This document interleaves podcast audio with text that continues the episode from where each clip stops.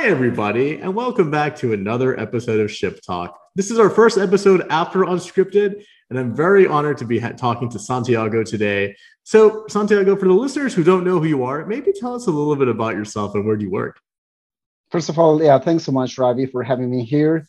Uh, my name is Santiago Campuzano. I am a lead DevOps engineer at GumGum. So GumGum is a computer vision advertising ad tech company based on Santa Monica, California. Uh, well, we as a company, we've been around for almost 12 years. Um, I've been working at GumGum for almost three years.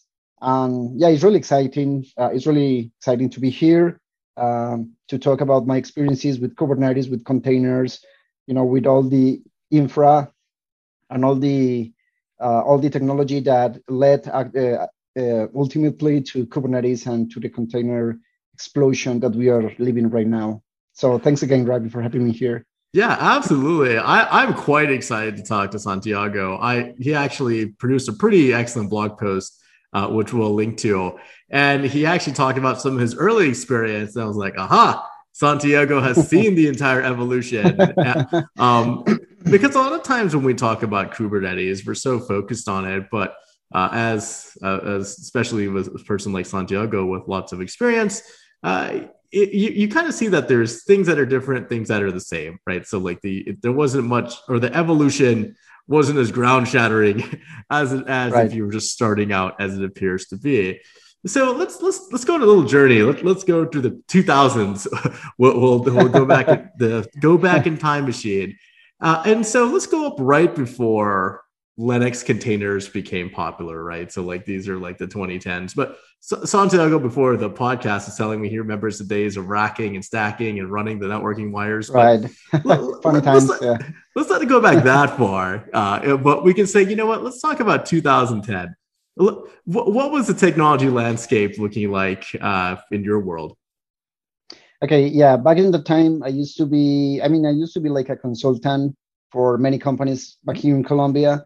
Uh, especially, I was focused on middleware software, like I mean Java middleware. So I remember working with like Oracle WebLogic. Uh, IBM WebSphere Application Server. So yeah, back in that time, like the Hive technology was obviously VMware and the virtual machines. You know, virtual machines came as a technology that was that was gonna consolidate, uh, you know, infra that was gonna save companies a lot of money, that was gonna speed up the provisioning of new servers and new applications. Because before that, you you just have to wait for you know the provisioning part of your company to acquire the servers, to install the servers. So yeah, back in the time, uh, so we had VMware um, the other hype that I remember back in those days was the uh, SOA, I mean, like service oriented architecture hype. So I remember actually being um, service oriented architecture consultant. Uh, to be honest, for me, that was kind of a hype because, you know, the application integrations have existed for, for many years. So it was just like a new architecture trying to solve a lot of problems that, you know, companies were facing when in- integrating services uh, but probably a lot of companies got the concept wrong, and probably they were trying to force uh, the service-oriented architecture to to their companies. So I think actually that was kind of the kind of the beginning of microservices. Uh, you know, because when you start working with service-oriented architecture, you have to think of your business and your applications, you know, as like as small functions and functions with, you know, with properly business uh, boundaries, you know, like perfectly defined business boundaries. So I think that was like the earliest stages actually of, of, of microservices. I, I, mean, correct me if I'm wrong, but I think from my point of view, I think that was like the uh, preview of microservices. Awesome. I even I think now I think we're related now because in the same time period I was doing a lot of JE development in the 2010s. So it's like I, you know, I, I'm lucky that I know Santiago a little bit. So I, I we have very similar career paths. Actually, I started out in Java and J2E, and then I, I, did yeah. a lot of Mesos stuff, and then I did a lot of Kubernetes stuff. so, pretty similar. pretty, yeah, pretty sim- similar paths. Pretty similar yeah. paths. So let, us let's, let's start building up to the container lifestyle. So. Uh, having uh, a clustered application of more than one node is not something new right? So this right. is something that we did a lot in Java. I, I did a lot of multi-node right. applications or distributed app or distributable or distributed, distributed applications. yeah. Uh, in, in Java, and so like each instance I remember using WebSphere ND. so we would have each, you know, we would have like nine copies of like the web. Which by the way was super complex to, to install and configure. I mean, you, you you you needed a PhD, you know, to install and properly configure uh, WebSphere ND. I mean, if, if, you wanted to do it right. Yeah. Yeah, yeah. and so like a lot of the so like th- there's a lot of concepts in an application server that mimics, you know, it used to call it the web container, right? Right. Uh, yeah. Instead of when we say container now, we think of a Linux container like Docker. Uh, but there, there was a lot of like we were building distributed apps, fairly complicated distributed apps uh, back back in the day, and I'm sure you were too. Uh, but what but what's changed is the application infrastructure or how we go about installing and distributing and deploying to it. So there used to be a the Mystic middleware engineer, which who knows where that person is now? Right, they're missing. yeah, they're missing. they're missing. they're looking for jobs right now. Yeah, or they're just DevOps engineers now. So yeah, like um, me, like you. yeah, yeah, for sure. Um, and, and so it, it's let's talk about what uh, containerization actually did. So you and I used to build wars and jars and hand it off to somebody, or we might have been the person again that handed it to ourselves and went and used ND to deploy stuff. Uh, but let, us talk about okay, like wh- what were some benefits that just dumping something in a container you think uh, did? I think there are a lot of benefits about like moving an application to work on containers or like microservices, whatever you want to, to name that. Actually, I remember like the very first project that I work at. Um, I mean, I work. I used to work for a very big Colombian company, like an insurance company. So the core application of this company, which kind of huge, it was like entirely written Java and PL SQL. So they they wanted to break it to break up this application into like small pieces, namely say microservices. Um, so I remember that I started working on that project as like as some sort of DevOps engineer. Uh, so at that time we wanted to actually use Docker, but Docker was like in its earliest stages. So because back in that time, you know, Mesos and Marathon were like in earlier stages as well it was not like a mature product to use. Uh, but like the main benefits that we saw back in the time for using containers were was well mainly resource allocation, you know, and resource isolation for a specific application.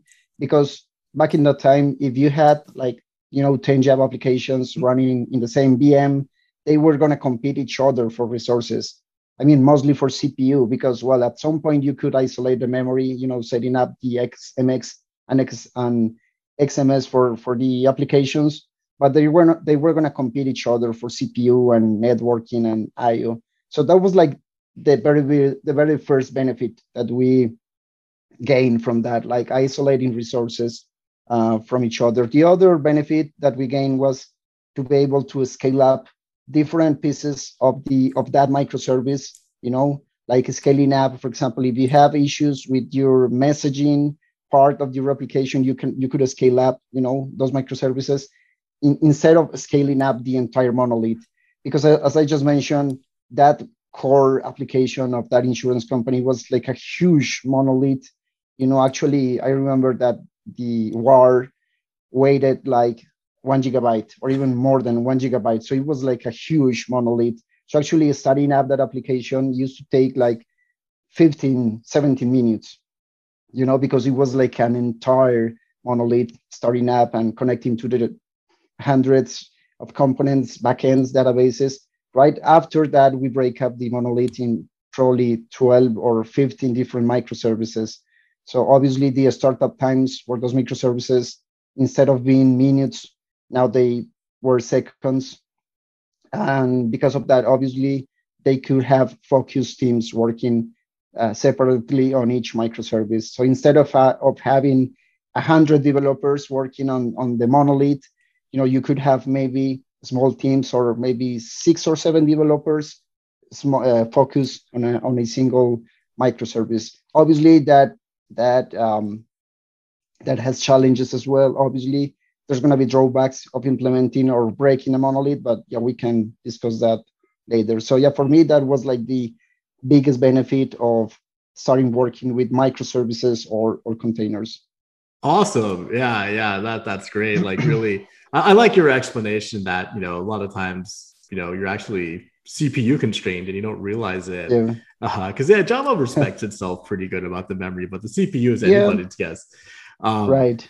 now we're getting closer. Now we're starting. To, now we're continuing on the journey towards Kubernetes, right? So we're get, we're getting there. So we're getting there, uh, yeah. we're getting slowly there. So one foot in, one foot out of the JE stuff now. So uh, w- when we would deploy, like to say, to ND or like some sort of cluster deployment, um, it was pretty standard, right? Like we, we know how mm-hmm. to load balance, right? So our application yep. might have you know eight nodes, but you know we have some sort of software load balancer in front of it that you know will figure out you know will, co- will connect to either IBM's, uh, Oracle's, or Red Hat's, right? Like their their particular JBoss, yeah, their mm-hmm. routing mechanisms.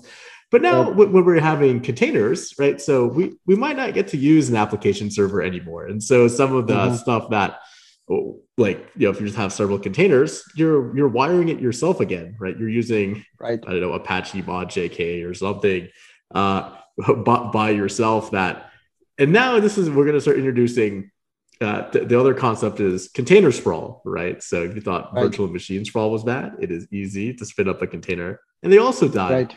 But but let's talk about why even have a container orchestrator, right? So let, us go to that.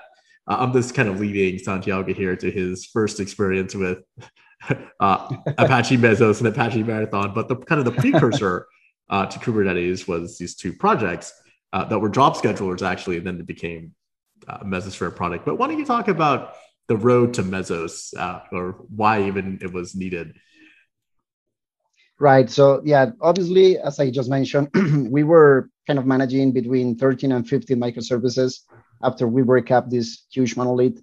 Obviously, that that led uh, led us to having some challenges. Like for example, if you spin up a Docker container, right, uh, that Docker container uh, will have or will be exposing a particular port, right? Because inside the container, you will have, for some saying, the 80 port, right? The HTTP 80 port. But if you want to expose that port to your host, you know, that's going to be probably a random port. Because if you want to uh, spin up 10 containers for the same microservice, obviously you cannot expose the same port. So you will have random ports exposed to the host. So that's the first challenge, you know, how the load balancer or whatever other resource that you have for, you know, load balancing the, the incoming request, how they are going to be aware of the running containers and what ports are exposed on those on those containers, right?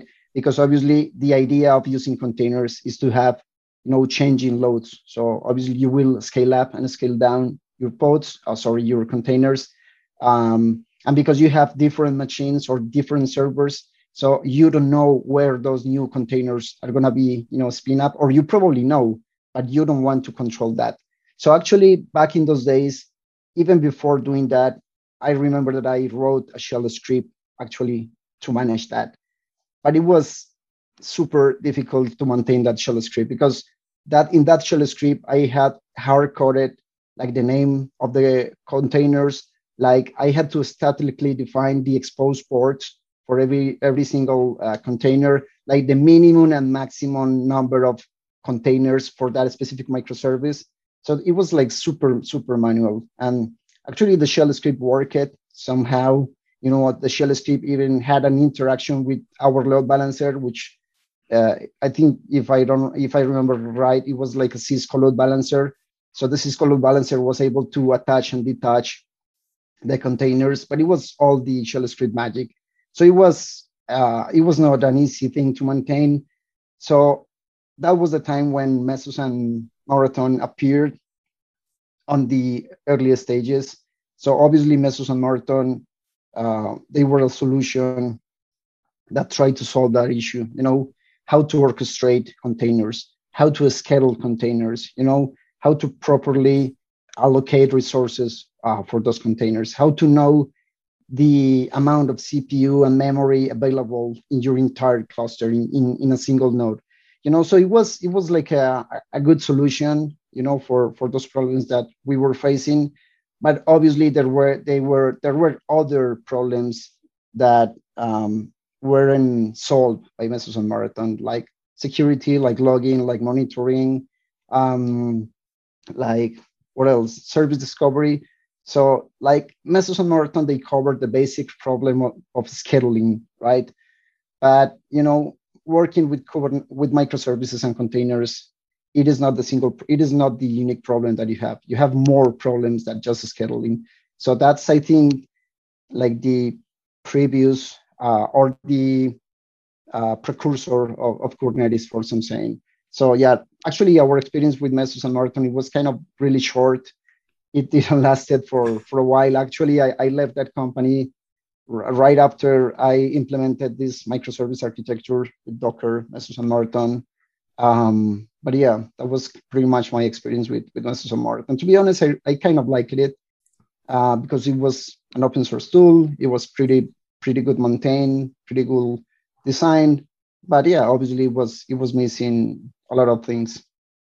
Awesome. Yeah. And that that's pretty true. I really like that that journey that, you know, the, the it's it's a lot of people don't know that struggle, right? Everyone sees Kubernetes mm-hmm. now, but know, when you went to containerization, right. every one of those things you said is correct. Like you need an orchestrator because scheduling, uh, placement, right. uh, even just you know, containers are made to die. Unlike right. unlike a like a WebSphere node, like they die, yeah. but you know, there's they'll come back with several people, but uh, it, yeah. it's uh, containers will die all the time, uh, right? And so yeah. placing them, they're meant to, yeah, absolutely. So let, let's let's fast forward now. So I think the audience, you know, they might be familiar with good old K8s Kubernetes, uh, but let's talk about your, your, your blog piece. So what really impressed me about Santiago was uh, he was actually talking about quote, quoting the blog. It's the hidden part of the iceberg uh, yeah. A lot of things that you don't think about with Kubernetes. So uh, Kubernetes is kind of ubiquitous now. Like I think most people, you know, at least heard of it.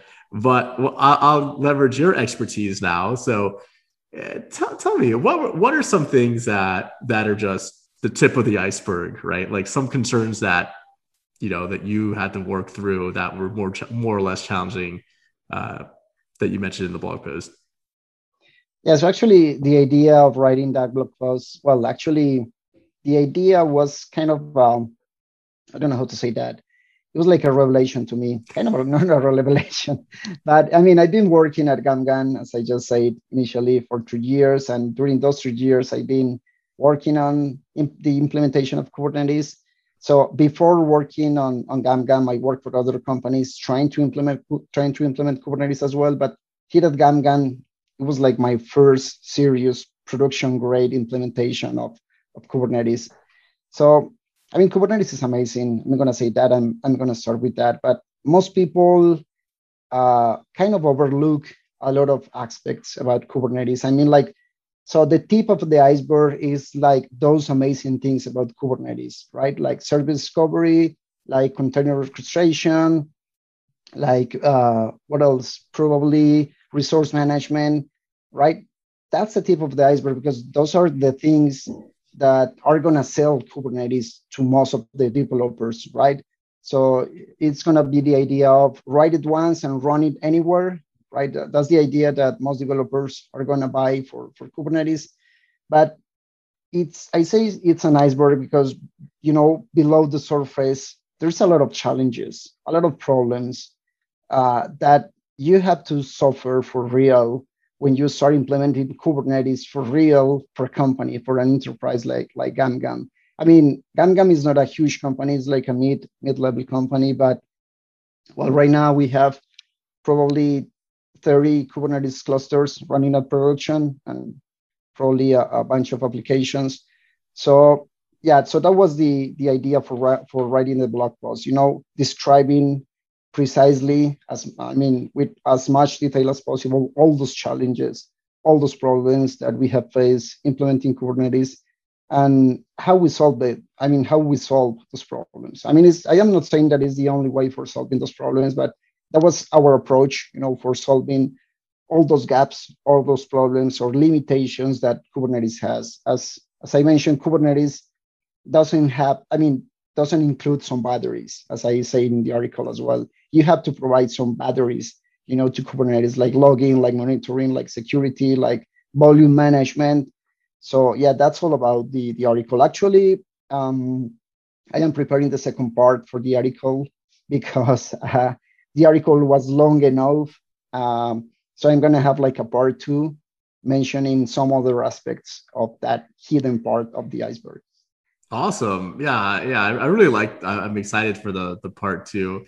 I think one thing people who let's say use like Minikube on their desktop, you know, what what they don't anticipate is how pluggable Kubernetes is.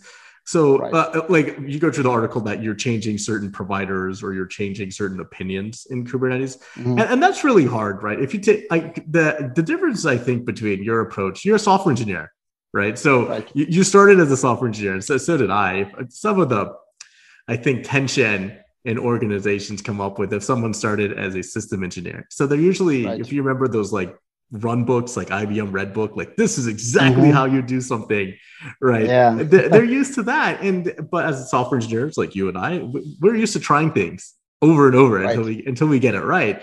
And, and so Kubernetes is this awkward bridge between you know it's it's a piece of infrastructure that as software engineers first thing you know we, we can change things don't worry if we don't like right. it we'll, we'll, we'll replug it we'll use istio right. now instead of you know calico or something just i'm making something up there but yep. uh, as a system engineer they don't like that they're like yeah. we need to know the best practice and uh, you stated very eloquently that a lot of kubernetes is an emerging practice right so best practice right. is not quite yeah. there and that that is a, it's not the best of, practice yeah it's just the, the tip tip of the iceberg uh, and so, uh, kind of like wrapping up with two questions here uh, for the podcast. Where where do you see the ecosystem going? Just like you know, you're very close to it. Like, where where would you say there's the most room for improvement uh, in the entire Kubernetes ecosystem if you had a magic wand? yeah, I think yeah. As just as, I, as you just say, the Kubernetes ecosystem is huge. Uh, well, the thing with the Kubernetes architecture is that well, the architecture is pluggable, so you can plug a lot of components like CNI plugins for networking, like uh, DNS plugins, like um, um, ingress controllers. So Kubernetes is so pluggable that the ecosystem is huge. Actually, I mentioned that in the article. If you go to, to the CNCF landscape for Kubernetes, it's overwhelming, you know, at some point. So if you try to look up for, you know, uh, an ingress controller, you could probably find uh, 20 or 30 different ingress controllers. So you will be like, man, what's the right one? I mean, what, what should I use? Use them all. If you, yeah, use them all. use them all. If you try to look up for volume management providers, there's going to be probably I don't know 10 or 20 different volume management providers. So I, I think probably in the in the short term, you know, that landscape is going to be probably it's going to be like stabilized at some point. It's going to be more stable. I think some products or some providers of Kubernetes are going to be more mature, are going to be more used, and probably some others, you know, because right now we are living that hype, I would say. So probably a lot of people is trying to, you know, a lot of companies, a lot of companies and vendors are trying to sell products for Kubernetes. So not so that hype is is making that landscape bigger and bigger. But I think that that's going to be probably settled down and probably and probably we will have more stable products and providers for Kubernetes, meaning that you will have options, obviously, but they will be fewer options and more mature options that you can uh, implement into, into Kubernetes. Because I remember working with a colleague at GumGum, and he wants to implement like a beta version of a networking provider, and it was for a productive Kubernetes cluster. I was like, no man i mean it's it's a nice product but it's not mature enough. You know it's in it, it, it was in an alpha or beta uh, version. And actually that project right now is i think is is being decommissioned because of that because it was just you know starting up. So i think that's going to happen with the uh, with the kubernetes ecosystem. A lot of companies you know are, are trying to make money out of kubernetes right now everyone is trying to sell anything for kubernetes but I think that's going to settle down. We should make point. a Kubernetes air freshener for your car. Right. let's do it, Santiago. Let's make yeah, one. let's do it. that's gonna sell millions, actually. I love it. Yeah. Yeah, awesome answer. I mean that that's as eloquent as any any answer. It's it's an answer from experience. Um, mm-hmm. It's like any other technology, right? Like any fast moving technology, maturity will come. And that this is coming from a seasoned architect yeah. like Santiago. You've seen multiple waves of it from, you know, the, the Java world, the container world, the Kubernetes world. So I, I really, I really enjoyed our conversation. I, I always end the podcast on one question. Uh, this is our final question uh, for, for the podcast. And it's kind of a intrinsic question. So uh, a philosophical question. So let's oh, say that um, you were walking down the street uh, where you live mm-hmm. today and you ran into a younger Santiago who just graduated university or school. What would be something you would tell your younger self? It could be anything like don't go to jail, don't eat that. You know, like it could be any piece of advice you would tell your younger self. I would say, Santiago, don't study computer science. Please study philosophy or something different. I'm just kidding. I'm just kidding. Uh, probably I would say uh, to my younger self, um, yeah, be more, be more skeptical, be more patient, uh, and be more, I don't know, enjoy your career. Uh, man, you're on the wrong, you're on the right path. Continue like that. there you go, man. I love, I, love I really, it. I really love my profession. To be honest, I really love my profession, my career. I've, I've been so fortunate uh, actually, I, I'm gonna reveal this into this podcast, but my dream as a when I was studying computer engineer at the at the college was to work for a very big American company, and that dream came true. So I am working for a very big, well, no, it's not very big, but it's a big American company. Uh, I am working as a lead DevOps engineer. I never imagined uh, managing a team. I am kind of doing it right now. So yeah, thanks so much, Ravi, for for having me in your pod, in your podcast. Actually, I have to confess that this is my first podcast in English because English is not my first language. Um, so yeah, thanks so much for that. I thought I was gonna be more nervous, but I wasn't. this this was great. Um, you speak better English than I do, and I only know English, so it's it, it's. it's well, thank you so much, Santiago, for your time on the podcast. I I really enjoyed it. The listeners are going to find this great, and uh, yeah, again, um, Santiago, thank you so much for being on uh, Ship Talk. Thanks so much, Robbie, again, and. Uh, guys, uh, whoever is listening to this podcast, please try Harness. Harness is amazing, by the way. Thanks.